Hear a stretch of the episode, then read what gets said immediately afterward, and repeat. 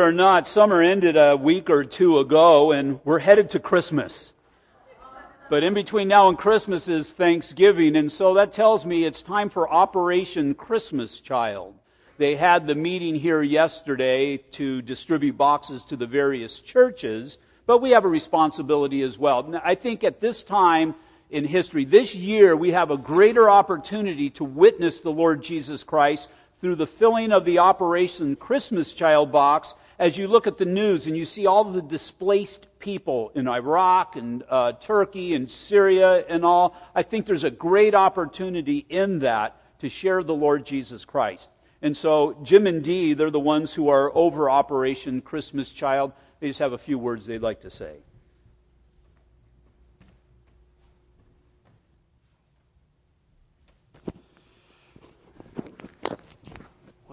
This takes me a little out of my comfort zone. You know, it's funny how I have no problem singing on mic, but talking in front of crowds, that's a problem for me at times. But anyway, as Pastor said, we had our uh, Operation Christmas Child box event yesterday. You know, it went very well. We had probably 40, 45, 50 people here from like 20, 25 different churches that came down to pick up their boxes to you know be able to distribute. Anyway, Operation Christmas Child has been uh, in existence since 1993. It now serves over 130 countries and uh, has distributed over 100 million shoeboxes throughout the world in that 21 years. And, you know, Christmas is upon us now. It's, time just flies so fast. But uh, anyway, uh, for Calvary Chapel, Ontario, our, uh, our goal is, you know, we'd like to do more than we did last year. Last year we did over 100 boxes, but I know we can do better than that the boxes that the, the children that receive these boxes are, if you were able to see them face to face, I mean, these are gifts that they've probably never received a gift before in their life. I've had, uh, in our, Dee and I have been with Christmas Child since the inception, 1993. And uh, I'd like to share one little story. I'll, I'll, make it quick. But in 1993, we had sent out one shoebox. Well, we sent out several that year, but one shoebox went to this one young man. He lived in Kosovo. And he received this box at the age of eight years old. Kosovo at that time was in turmoil. It was, uh, you know, very war torn.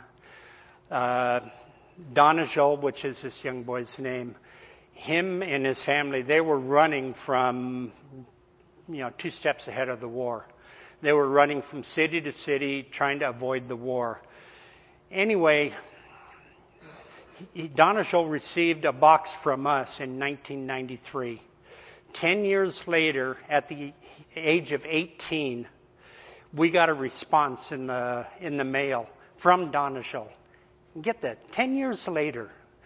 Anyway, uh, he you know, wrote this letter to us thanking us for the box and how he can't believe that someone that doesn't even know him could give him a gift. He's never received a gift before.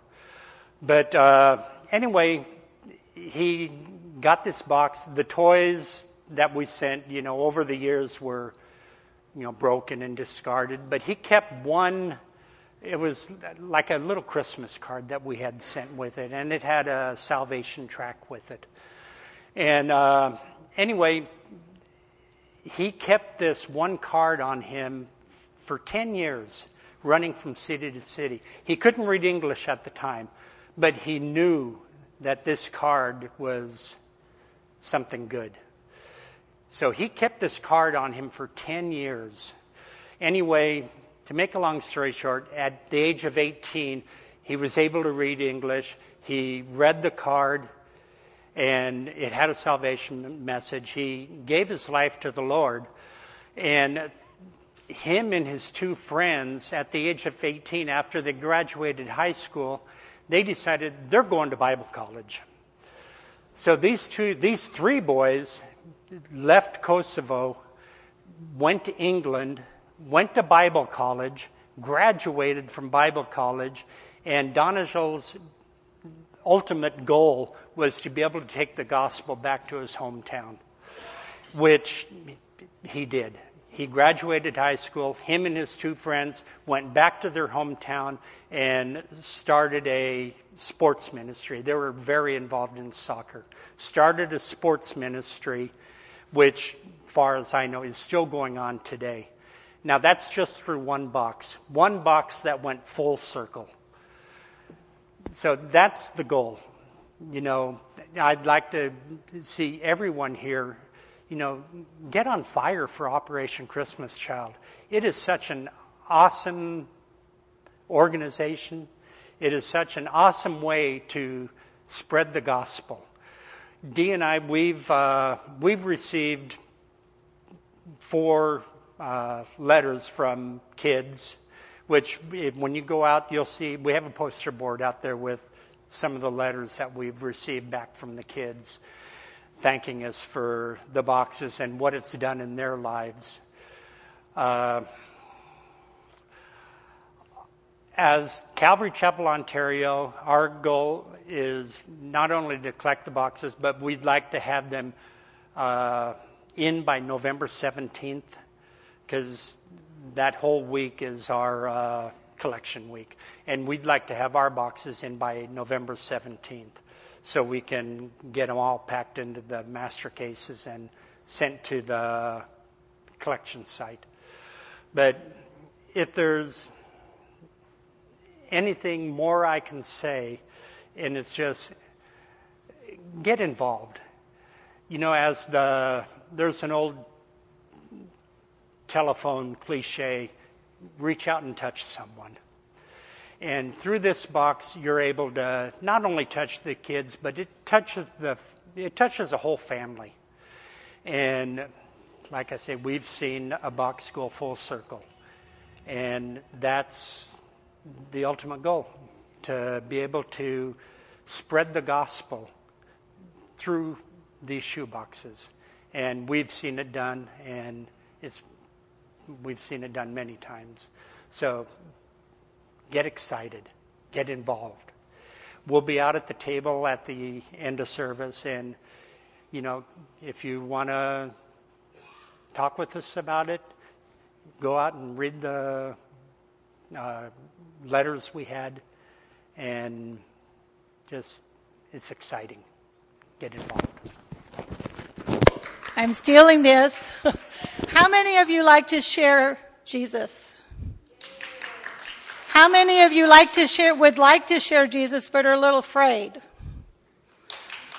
This is a way for you to share Jesus to countries around the world because your vehicle of a shoebox they are able to get gospel messages in and actually teach the children about Jesus, which in turn expands to their family. But they have to have the shoebox as the vehicle to do it because the shoebox is what gets them in the country and then they're able to share Jesus. You can do that without even uttering a word, so be a part of Operation Christmas Child.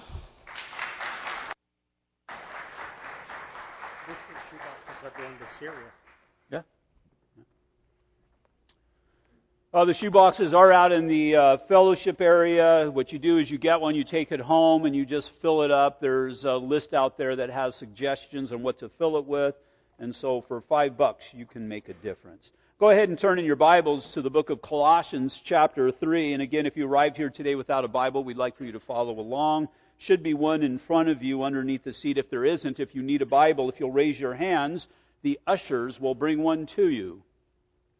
Everybody good? Colossians chapter 3. Let's go ahead and stand for the reading of God's Word. Colossians 3, verse 5. Therefore, put to death your members which are on the earth fornication, uncleanliness, passions, evil desire, and covetousness, which is idolatry. Because of these things, the wrath of God is coming upon the sons of disobedience, in which you yourselves once walked when you lived in them. But now, you yourselves are to put off all these anger, wrath, malice, blasphemy, filthy language out of your mouth. Do not lie to one another, since you have put off the old man with his deeds, and have put on the new man, who is renewed in knowledge according to the image of him who created him where there is neither Greek nor Jew, circumcised nor uncircumcised, barbarian, Scythian, slave nor free, but Christ is all and in all. Father, once again, we just lift up your word that you would prepare us for the things that you have for us, Lord, in our ministries and even in the week or weeks to come. That, Father, we would truly rightly represent you in all that we do, we pray. In Jesus' name, amen. Go ahead and be seated. We had our men's retreat last weekend, and I thought it went really well. I think the current retreat should seem as if it is the best retreat we ever had, and this one seemed to be the best men's retreat we have ever had. The topical was spiritual warfare. It's important to know, and we have to remember that we are fighting a spiritual battle in Ephesians chapter 6, verses 12 through 13 says, We do not wrestle against flesh and blood, but against principalities and against powers, against the rulers of darkness of this age, against the spiritual hosts of wickedness in the heavenly places. Therefore, or since that's a reality, therefore, take up the whole armor of God, that you may be able to withstand in the evil day, and having done to all, stand. Or he's saying, make a stand and we can think of spiritual warfare of heads spinning around and spewing vomit, but that's not it. Spiritual warfare is the battle that we fight on so many different fronts. It's the battle that you fight for your kid's teacher and the agenda, the liberal agenda that is being taught there, not in every place, but in a, a lot of our public schools. It's the battle that we fight, the content that comes onto TV. It's the battle we fight with marriage and what is biblical marriage versus what society is causing marriage to be today. It's the battle that you fight in your own mind.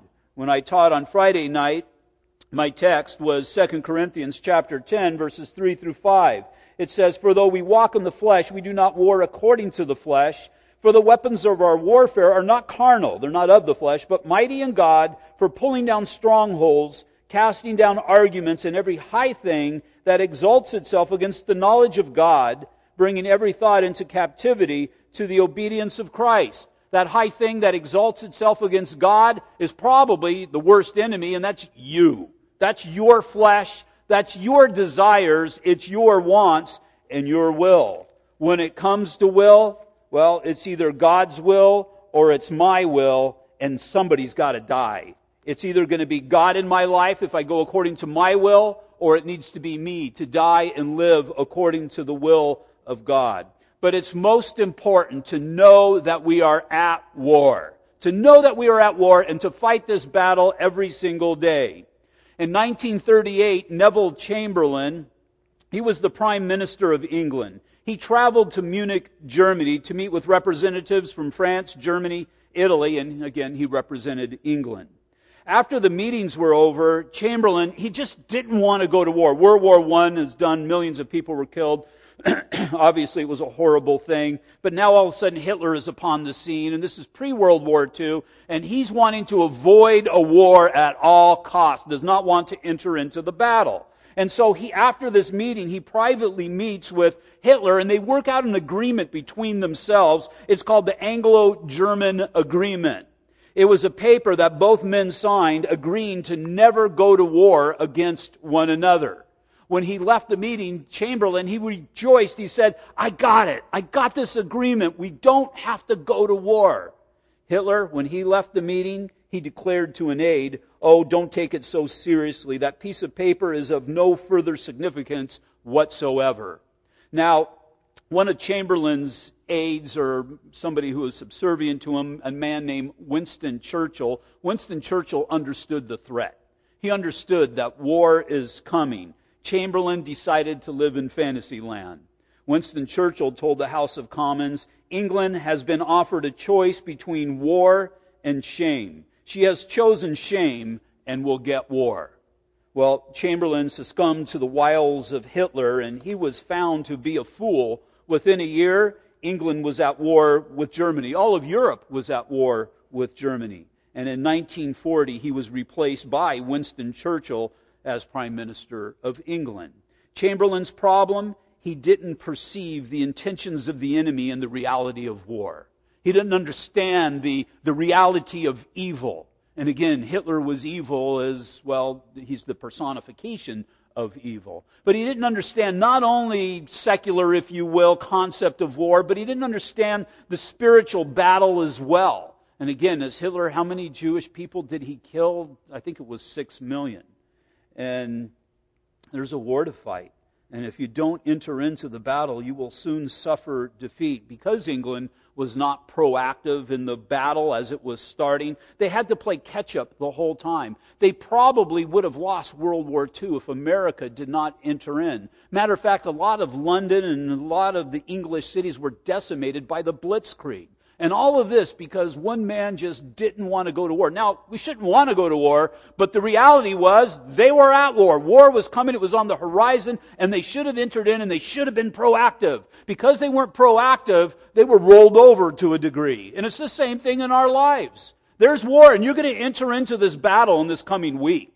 And, and you know what the enemy? The enemy, guys, is going to have your wife's dress on. Or, or, ladies, the enemy, the enemy's going to come home at five o'clock after work as he usually does every day. Or the enemy, they're going to be those little ones in your house. Now, obviously, they're not the enemy, but there's going to be a spiritual battle in that realm. There's going to be a spiritual battle at the workplace, in the playground, in society, whatever it might be. We're going to enter into a spiritual battle here in a couple of weeks. I believe it's November 4th, not sure on that, but we have the midterm elections. That is a battlefield. And believers need to be prepared for it. We need to put on the armor of God. We have to enter into the voting booth and we need to vote according to what the Word of God says. We haven't gotten them yet. Usually we have them now, but try my best to get the voting guides here so that you can see. I'm not going to tell you how to vote, but it should be obvious if you read your Bible and you look at what the candidates believe, and you ought to vote accordingly. We're told in Romans chapter 13 that the candidate, the, the king, if you will, is put there by the will of God. Well, how is the will of God exercised? As people who are filled with the Holy Spirit enter into that booth and vote according to God's will. If we don't do that, then it's going to be God's will that we have a godless, godless people who are running this nation. And so if you look at the state of nation and you see how godless it is, you need to consider yourself. Are you fighting the battle? Are you doing all that you can possibly do? Last week, we were reminded that we did or we have won the war already. But today we're also reminded that the battle still rages on.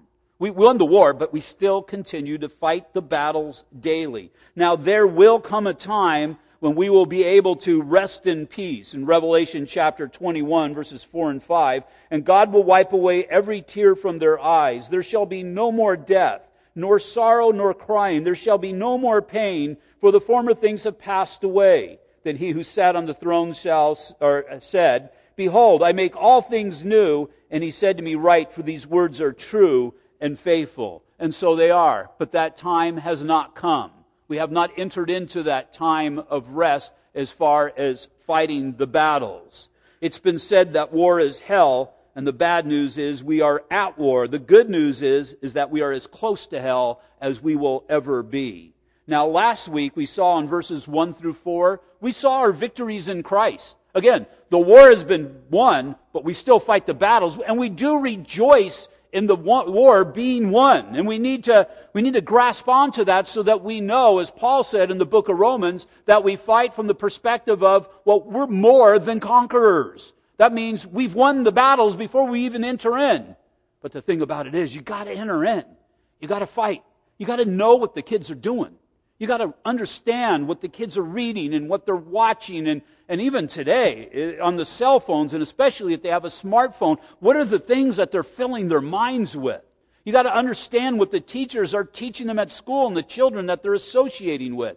Husband and wife, you need to be accountable to one another. You need to make decisions for your home. You do need to have rules in the house because you need to conduct it decently in order. You need to come to an agreement on what you watch and, well, what you ought not to be watching, even yourselves, and what enters in to your minds, and you ought not to compromise on those things. And all of this is based upon, again, verses 1 through 4.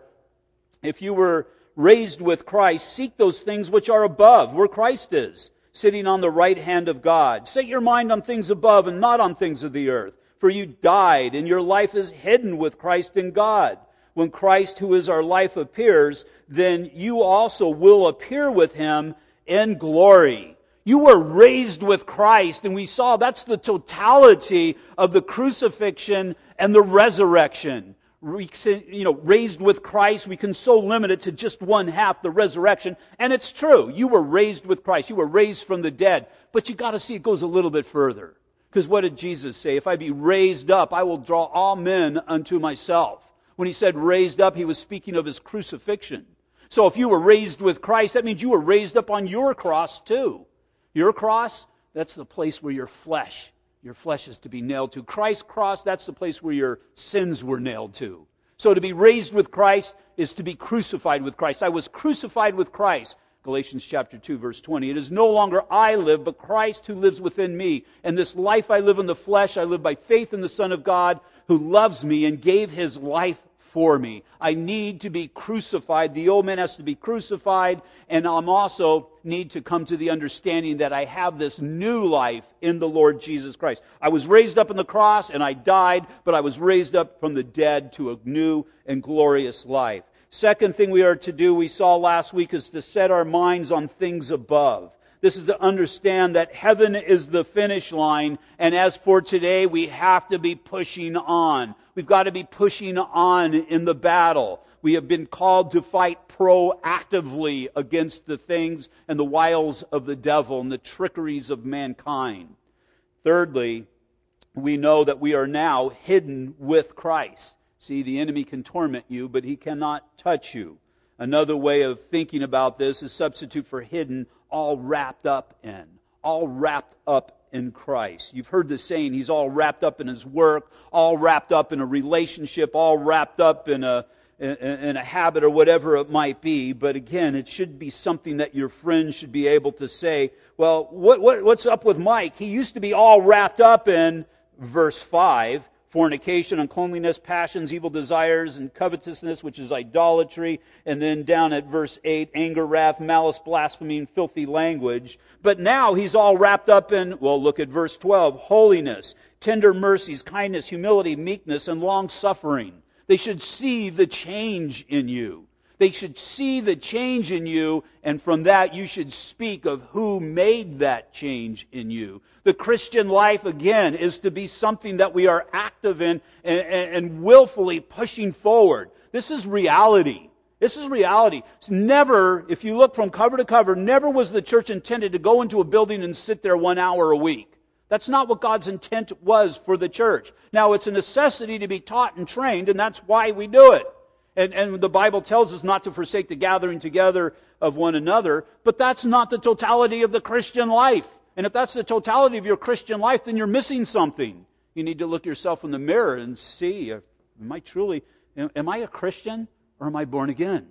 What's the difference? Well, a Christian, we've so attached to doing Christian things. Owning a Bible, carrying it around, reading it once in a while, attending church when I feel like it. Somebody's born again, it's the totality of Christ. You are in Christ. Christ has filled your life. You have repented of your sins and you have come to Christ and now you are walking, actively walking in Christ. Philippians chapter 1, verse 1 says, Paul and Timothy, bondservants of Jesus Christ, to all the saints in Christ Jesus who are in Philippi.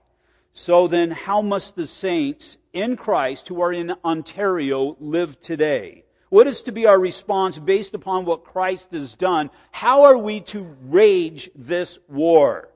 Well, we've already seen that the warfare is not to be waged through, we saw this in past studies, legalism. Rules that we are supposed to do that supposedly make us more holy. Mysticism, it's not a higher standard of, or a higher spiritual awareness. Or asceticism, it's not about not doing this and not doing that. That sounds a lot like my past religious experience before I was born again. all about doing these things which I've been told to do and not doing these things which I've been told to do and having this great spiritual thing through ceremonies and all of that. It didn't work in my life. It's never worked in anybody's life. So, what are we to do? How are we to fight this fight? How are we to struggle the good struggle? Well, here we're told simply to dress for success. Dress for success. You probably dress more than likely for what it is you're about to do. I picked this because I was going to be up here today. I dressed this way in case you were wondering, why in no, world did he wear that? That's why. With, I've been doing some work around our house lately, crawling in the attic, and so I dressed appropriately. I wore some old clothes, and I get itchy with the insulation, so I wore long sleeve and put everything tight, and the, the big mask and goggles and a hat and the whole thing, and I was dressed for that. I play golf usually on Monday morning, so I dress like a golfer because I don't look like a golfer the way I play golf, so that way they could tell. And so if you're a Christian, this is how you are to dress. You are to take off the old man and put on the new man. And the idea is as if you're taking off some old dirty clothes and putting on new clean clothes. What we are to do is we are to remove the old grave cloths of the dead man, that which has a stench, that which is disgusting in the sight of God, and we are to put on the holy wedding garments of a righteous man, that which is pleasing in the sight of the Lord. Your clothes, again, are, are how you are perceived. It's an outward expression of what you are going to do. What follows here today that we're going to look at in verses 5 through 11 are standards that are to be removed from our life. These are submoral, subbiblical, and sub-Christian. These are the old grubby clothes worn by somebody who has a grubby mind, unacceptable in the house of God, in the sight of God. A little subnote here before we get into this. Know this, and it's important to know so that you are not defeated because the devil will whisper contrary in your ear. What follows here does not mean that you will not completely eradicate sin from your life. That's not going to happen. The things that we read about here, they will happen again in your life. But what is it that shines through over and above these things? See, as a Christian, I am not going to live a perfect life. I am going to stumble. I am going to fall. And I thank God for His grace. But what I choose not to do, and what I must choose not to do, is to jump in sin or to walk in sin. I, I jump into a relationship with Christ and what He has done, and I walk in Christ, although there's going to be times when I stumble. Look what John wrote. John wrote in 1 John chapter 1 verses 8 through 10. If we say that we have no sin, we deceive ourselves, and the truth is not in us. If we confess our sins, he is faithful and just to forgive us our sins and to cleanse us from all unrighteousness. If we say that we have not sinned, we make him a liar, and his word is not in us. Now you look at that and you think, well, yeah, I did that on the day I was saved, or those people out there, they should do that. You should go out there, Pastor Mike, and read it to them. Well, look at the personal pronouns here. Personal pronouns. Well, if you flunked English, it's the we's, it's the us, it's the ours, it's the, well, I guess that's everything that's there. Ourselves. It, it, he's not talking to the world. Now, let me read it again with the personal pronouns amplified. If we, those who are born again, the church, if we say that we have no sins, we deceive ourselves and the truth is not in us. If we confess our sins, He is faithful and just to forgive us our sins and to cleanse us from all unrighteousness. If we say that we have not sinned, we make Him a liar and His word is not in us. Now, what is the theme of John's epistle? First John, it's joy in the Christian life. If you're going to live a life and you think that you're going to live a perfect life or you have to live a perfect life, I guarantee it, you're not going to have joy in your Christian life it will be void. Pastor Mike, this is great. You're giving me a license to sin. If you think that, you're a fool as well. No, we go out and we walk in Christ. We do the best that we can, not for salvation, but because of salvation. We've got God's great grace, and I ought not to cheapen God's great grace, but rejoice in His great grace. Knowing that that grace is there for me when I do stumble and I do fall. And that's the point that John is making because he's writing these things to the church. If you say that you do not sin, Christian, you're a liar. But if you confess them to Christ, He's faithful and He's just to forgive you of your sins. He's faithful. He's going to do it time and time again. This has got to be a genuine repentance and a desire for Christ. He's faithful. And again, I brought it up Thursday, just a word. I always focus on the faithful, but I didn't really see the just.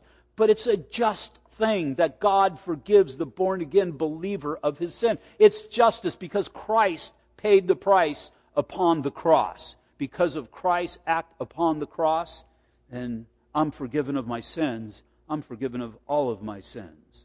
So, as Paul is encouraging us, and John tells us, we do not surrender to sin, but we must fight against sin. Look at it this way World War II, when we finally went to war against Germany. We fought in Africa. We moved up into Italy. But then finally came that time that we had to invade Europe. We call it D Day, uh, June 6, 1944. June 6, 1944 was an amazing thing. 3,000 Americans gave their lives storming those beaches, but we developed a beachhead and we moved in. And there was the headlines, the Allies attack, invade Europe, and there was an excitement about that.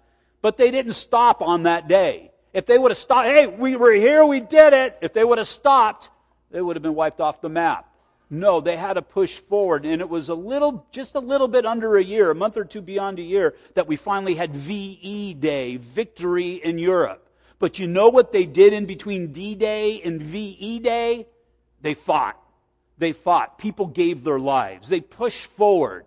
They did more than really what could be imaginably expected of somebody else. And it's the same thing. I had my D day, that day that I was saved, and I so look for that VH day, victory in heaven. But in between, I gotta fight the battle because there's nothing sadder than a Christian that has been rendered ineffective.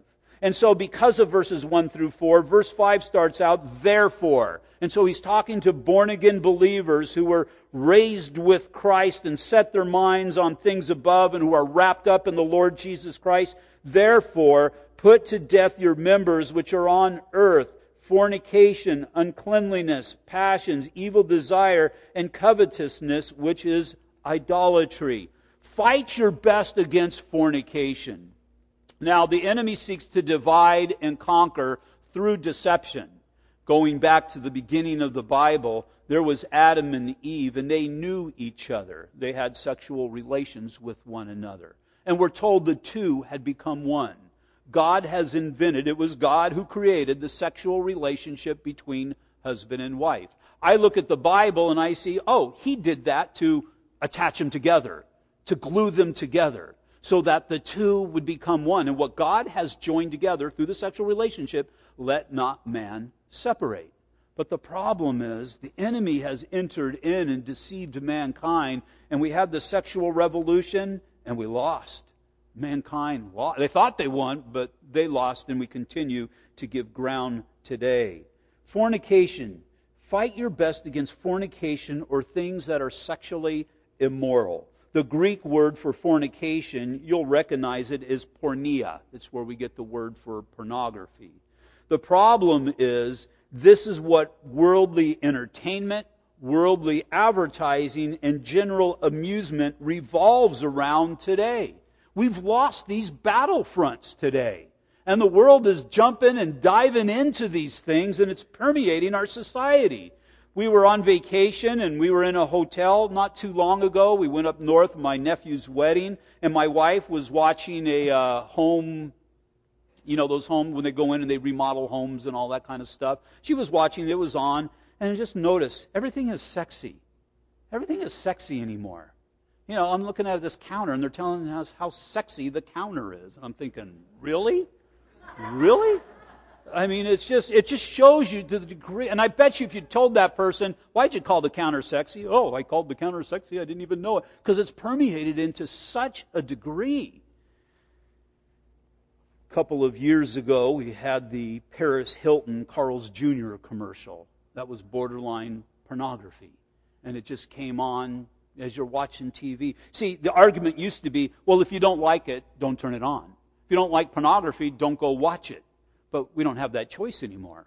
I was watching a football game the other day, and this vampire uh, commercial came on, show for a vampire show of some sort, and there's a woman there, just showed her from like here up, but she's having sex, and it's obvious. And you don't have the choice. Remember, uh, not Michael Jackson, his sister, Janet Jackson, and the Super Bowl commercial. You didn't have a choice there. I remember I was watching football since I was probably 10 years old. And you got a typical 10 year old kid watching the Super Bowl, and all of a sudden she's exposing herself on this national stage. It's permeated in society to such a degree that, you know, the mindset is, well, what's the big deal anyway? Well, it's a big deal because we're watching families fall apart.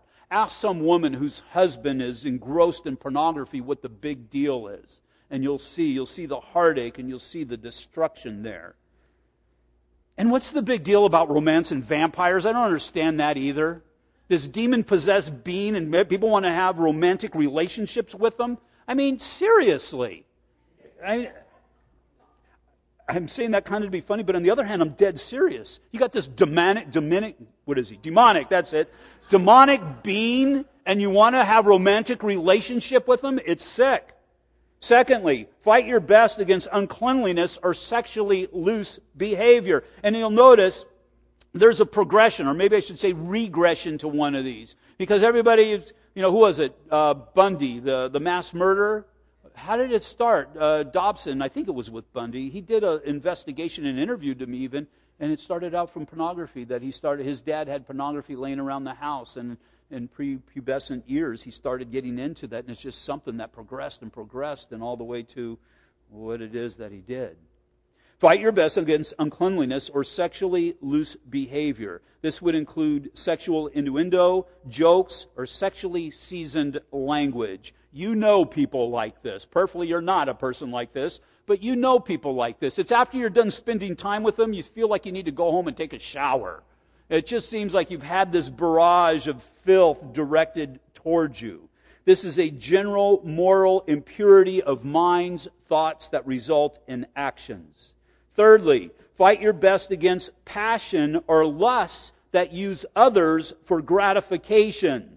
This is the type of person who will use love as a lure for their lusts.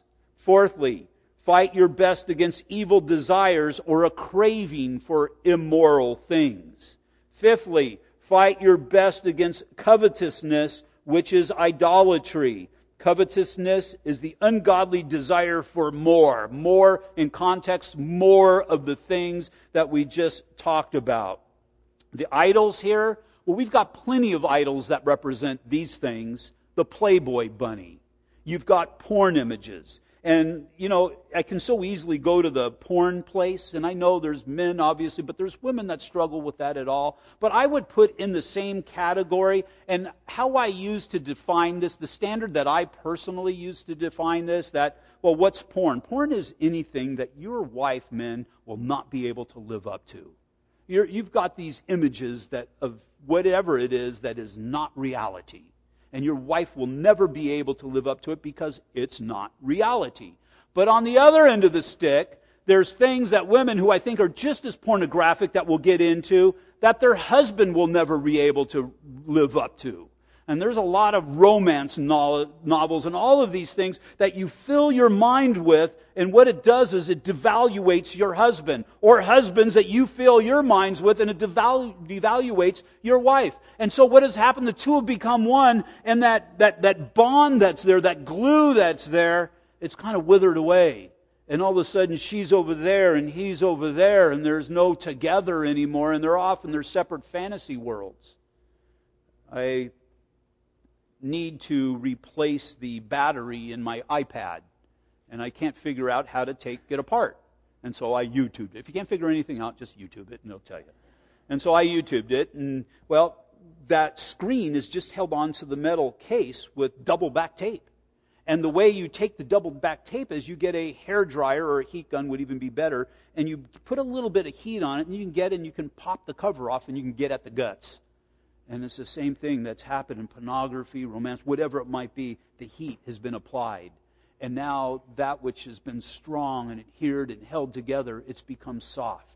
And we've got marriages falling apart. And we've got lives that are being destroyed. And the enemy, the enemy is rejoicing in his, his victories in this battle. Because not only are husbands and wives' marriages falling apart, and even within the church, but how does it affect the body of Christ, but just as important, our kids and the lives of our kids and the influence that it has upon our children. In Numbers chapter 25, we see the passion that we are to have towards these things. Numbers chapter 25, starting at verse 1. Now Israel remained in Acacia Grove. This is Israel as they were wandering in the wilderness. Balaam, or Balak, Balak had hired Balaam to curse God's people, and he couldn't. But then he found out a little soft spot here. He found out a little inroad here. So Israel remained in Acacia Grove, and all the people began to commit harlotry with the women of Moab. Well, back then they would worship through sexual acts, and so the women had came in as a lure, if you will, to the men of Israel, and it was working. It says they invited the people to the sacrifices of their gods, and the people ate and bowed down to their gods. So Israel was joined to Baal of Peor, and the anger of the Lord was aroused against Israel. Then the Lord said to Moses, Take all the leaders of the people and hang the offenders before the Lord out in the sun, that the fierce anger of the Lord may turn away from Israel. So Moses said to the judges of Israel, Every one of you kill his men who were joined to Baal of Peor. Indeed, one of the children of Israel came and presented to his brethren a Midianite woman in the sight of Moses and in the sight of all the congregations of the children of Israel who were weeping at the door of the tabernacle of meeting. Now, when Phinehas, the son of Eleazar, the son of Aaron, the priest saw it, he rose from among the congregation and took a javelin or a spear in his hand, and he went after the man of Israel into his tent and thrust both of them through, the man of Israel and the woman through her body, so that the plague was stopped among the children of Israel. And those who died in the plague were over 24,000. There was one thrust here with the javelin, and he killed them both at the same time, so you can kind of imagine what they were doing. But do you see how the morals of society were reduced? That this man had this woman, they had both intent, intentions to go and to fornicate, and they go up and he shows, Hey Mo, look at the babe that I got. And he goes and he walks into the tent with her and they engage what they were engaging in. But there's this man, Phinehas. Phinehas understood the word of God and what was necessary to preserve society. There was 25,000 people that were already dead. And Phinehas is, re- is, realizing that God isn't blessing us. Matter of fact, cursings are coming upon us because of that, and we need to stop. Church, we need to stop. You've got to make the determination that you're going to have the passion of Phinehas and you're going to snuff these things out while you can. And if it's necessary, take a javelin and stick it through the internet. If that's what's causing you to stumble. If it's your iPad, iBook, or whatever it might be, the computer, you ha- do not have to have any. Stick a javelin through it. Do what is ever necessary for holiness so that your house would not be cursed and your kids would not be killed. Obviously, I'm not talking about a physical death, but a slow spiritual death. Phinehas was going to have absolutely no part of it. It's a shame that that man and that woman had to die, but he could not allow the whole congregation of the Lord to be destroyed. Back in Colossians chapter 3, verses 6 and 7, because of these things, the things listed in chapter 5 that we just talked about, because of these things, the wrath of God is coming upon the sons of disobedience, in which you yourselves once walked when you lived with them. See, it was in the old life that, well, what's the big deal? Uh, what's the big deal? Well, yeah, to the world, it's not going to be a big deal. And we can go out there and tell the world to stop doing these things. Stop the homosexual thing, stop doing abortions, stop, you know, we need to get rid of pornography. Well, they say, what's the big deal? Because they're doing what comes natural to them. First, the church needs to stop doing those things. And then, secondly, we need to go out there and tell them about Jesus Christ. We need to evangelize them because that's what's going to turn the nation. We can't go out there and tell them to act contrary to their nature because you can go out and you can feed the dog filet mignon and you can tell the dog, I'm going to feed you this every single night. But sooner or later, he's going to go out in the backyard, he's going to puke, and he's going to re-eat the puke. When he can have filet mignon. Why? Because that's what dogs naturally do. The dog returns to his own vomit. The pig, you can pull the pig out of the mud. You can give them a nice shower and you put a lipstick and hair liner on and the whole thing and all that. Make a pretty nice looking pig, but sooner or later he's going out back out to the mud because that's what pigs do. And if we tell the world that they got to stop doing this and they got to stop doing that, and even if they would listen and stop doing it for a while, sooner or later they're going to go back to doing what heathens do. There's got to be a change, and there's got to be an inward change just as surely as there was an inward change with you. Because I guarantee you, the list that I just read, somehow, some way, we all were involved in those things. And I pray that we are no longer, it's no longer to be said of us. And so, we can look at these things. Again, verses 6 and 7. Because of these things, the wrath of God is coming upon the sons of disobedience, in which you yourselves once walked when you lived in them. We as Christians can look at these things and think, well, the world seems to be getting away with them, Pastor Mike. I haven't seen 25,000 people die. Well, you've seen a lot more of that die of AIDS. You've seen a lot more of that be infected with venereal diseases and the increase in that, and it still increases even today. Well, you can make a case. Well, look at Hugh Hefner. He, he, he skated by quite effectively. He lives in the lap of luxury. Well, verse 6 is telling us that payday is one day going to come. It's going to come. One day he's going to have to stand before God and give an account of himself. And then it's going to be the lake of fire and brimstone. Revelation 21, verses 7 and 8. He who overcomes shall inherit all things, and I will be his God, and he shall be my son. But the cowardly, the unbelieving, the abominable, the murderers, the sexually immoral, sorcerers, idolaters, and all liars shall have their part, future event, in the lake which burns with fire and brimstone, which is the second death. And so maybe they are living in the lap of luxury today, but tomorrow, at some point, they're going to stand before a holy God, and they are going to stand before a holy God in absolute terror. So, somewhere, somehow, something's got to change. And we've been changed. And maybe you have been changed. Truly a born again believer. But, Pastor Mike, I continue to struggle today. I continue to struggle. Well, notice this, or know this.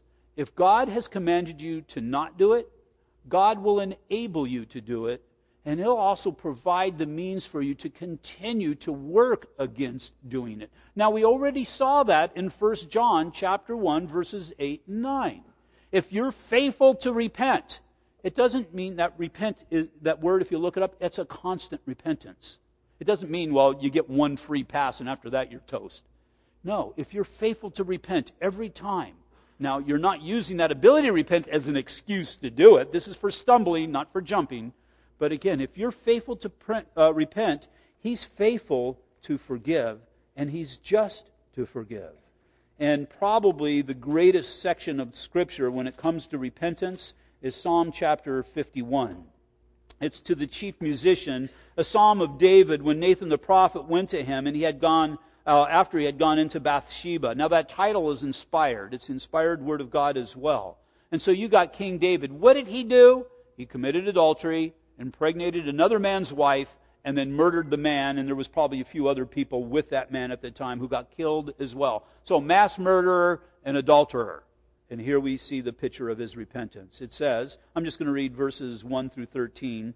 Have mercy upon me. He's saying, Lord, don't give me what I deserve. Have mercy upon me, O God, according to your loving kindness. Now, he's not saying, Have mercy on me, God, because I'm just such a nice guy. All right, I didn't really mean it. He knows that he meant it. He did it. Have mercy upon me, O God, according to your loving kindness, according to the multitude of your tender mercies. Blot out, as if they never existed, blot out my transgressions. Transgression is a willful sin, knowing it's sin and doing it. Wash me thoroughly from my iniquity and cleanse me from my sin. For I acknowledge, and this is instrumental in repentance, for I acknowledge my transgressions and my sin is always before me. Against you, you only have I sinned and done this evil in your sight, that you may be found just when you speak and blameless when you judge. Behold, I was brought forth in iniquity, acknowledging his sinful nature. And in sin my mother conceived me. Behold, you desire truth in the inward parts, and in the hidden part you will make me to know wisdom. Purge me with hyssop, and I shall be clean. Wash me, and I shall be whiter than snow. Make me hear joy and gladness, that the bones you have broken may rejoice. Hide your face from my sins and blot out all of my iniquities. Create in me a clean heart, O God, and renew a steadfast spirit within me. And so this is the inner man who no longer desires that list that we saw in verse 5 back in uh, Colossians chapter 3.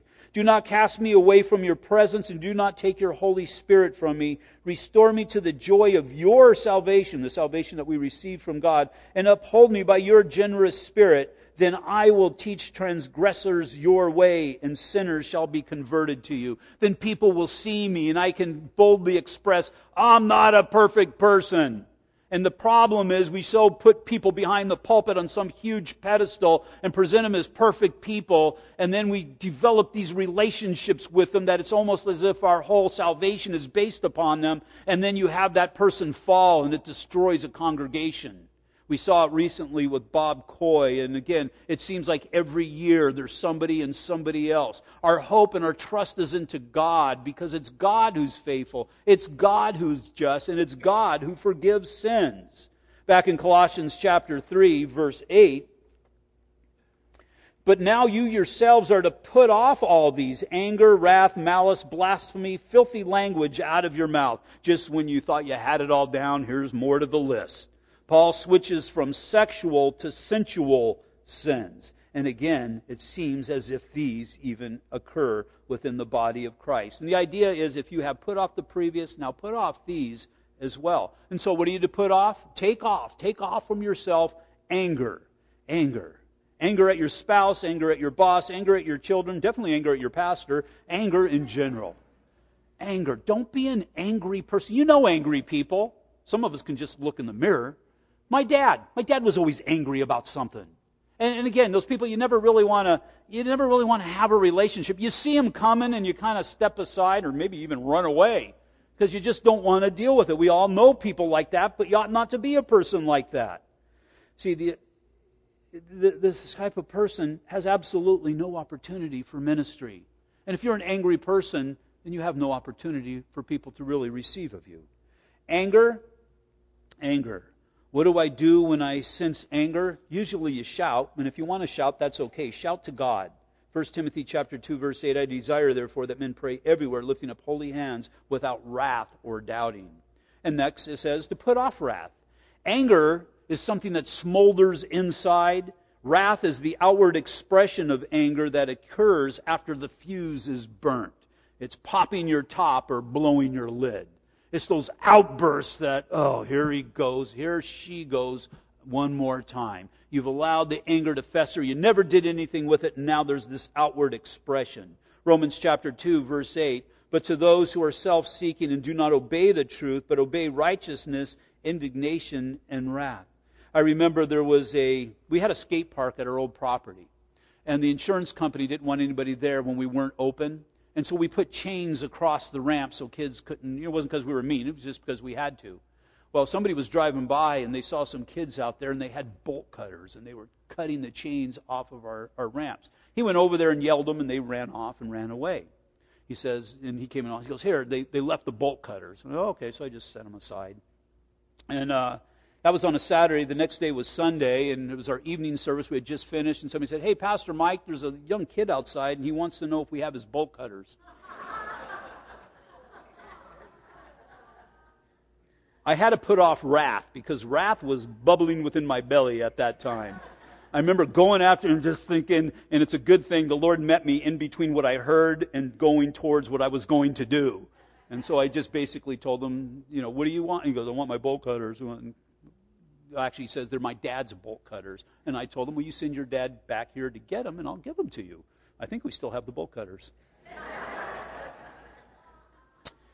this next one's important. We are to put off malice. Malice, the idea here is, is the chuckling at the misfortune of others.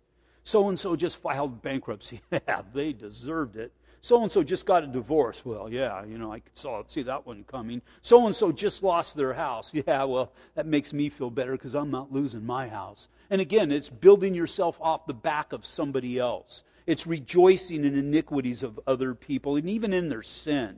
And if you have issues here, just read 1 Corinthians chapter 13 and get a good idea on what a loving born again believer is to be. Next, we are to put off blasphemy. This isn't so much blasphemy against God, it's malicious talk or slander against somebody else. Now, again, you can say, well, I don't do that, but this is malicious talk or slander, even if it's true, even if they're deserving of it.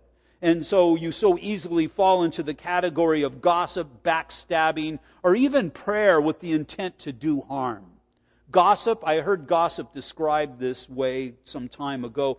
Gossip is somebody who feels that they have the gift of confessing other people's sins for them. For them. And again, we can so do that. Talk about everybody else's sin. What does the Bible say? It says, confess your own sin. And you should pretty much have a full slate right there that you ought not to be worrying about anybody else's. I'm speaking of us all.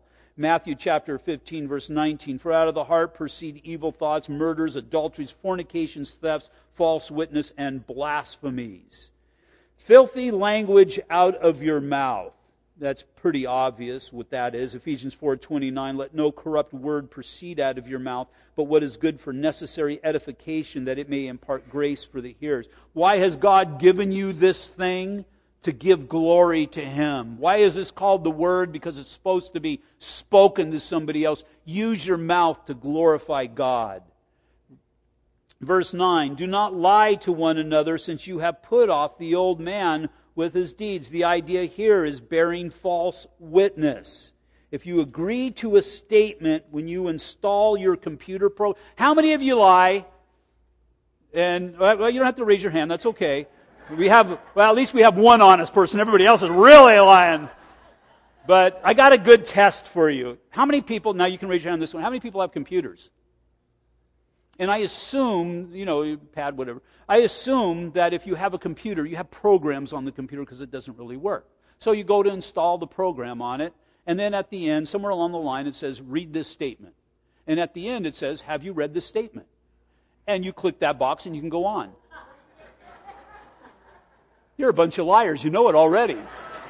Because you clicked the box and you didn't read the statement. I'm in the same boat. I do the same exact thing. This can even be attached to those who have right information but the wrong implication, the wrong desires. Again, the desires to hurt somebody else. Verse 9 Do not lie to one another, since you have put off the old man with his deeds, and have put on the new man, who is renewed in the knowledge according to the image of him who created him. Christ is the image of God. We are to be the image of Christ. When I look at Christ, I see the Father. When they look at me, they should see Jesus Christ in me.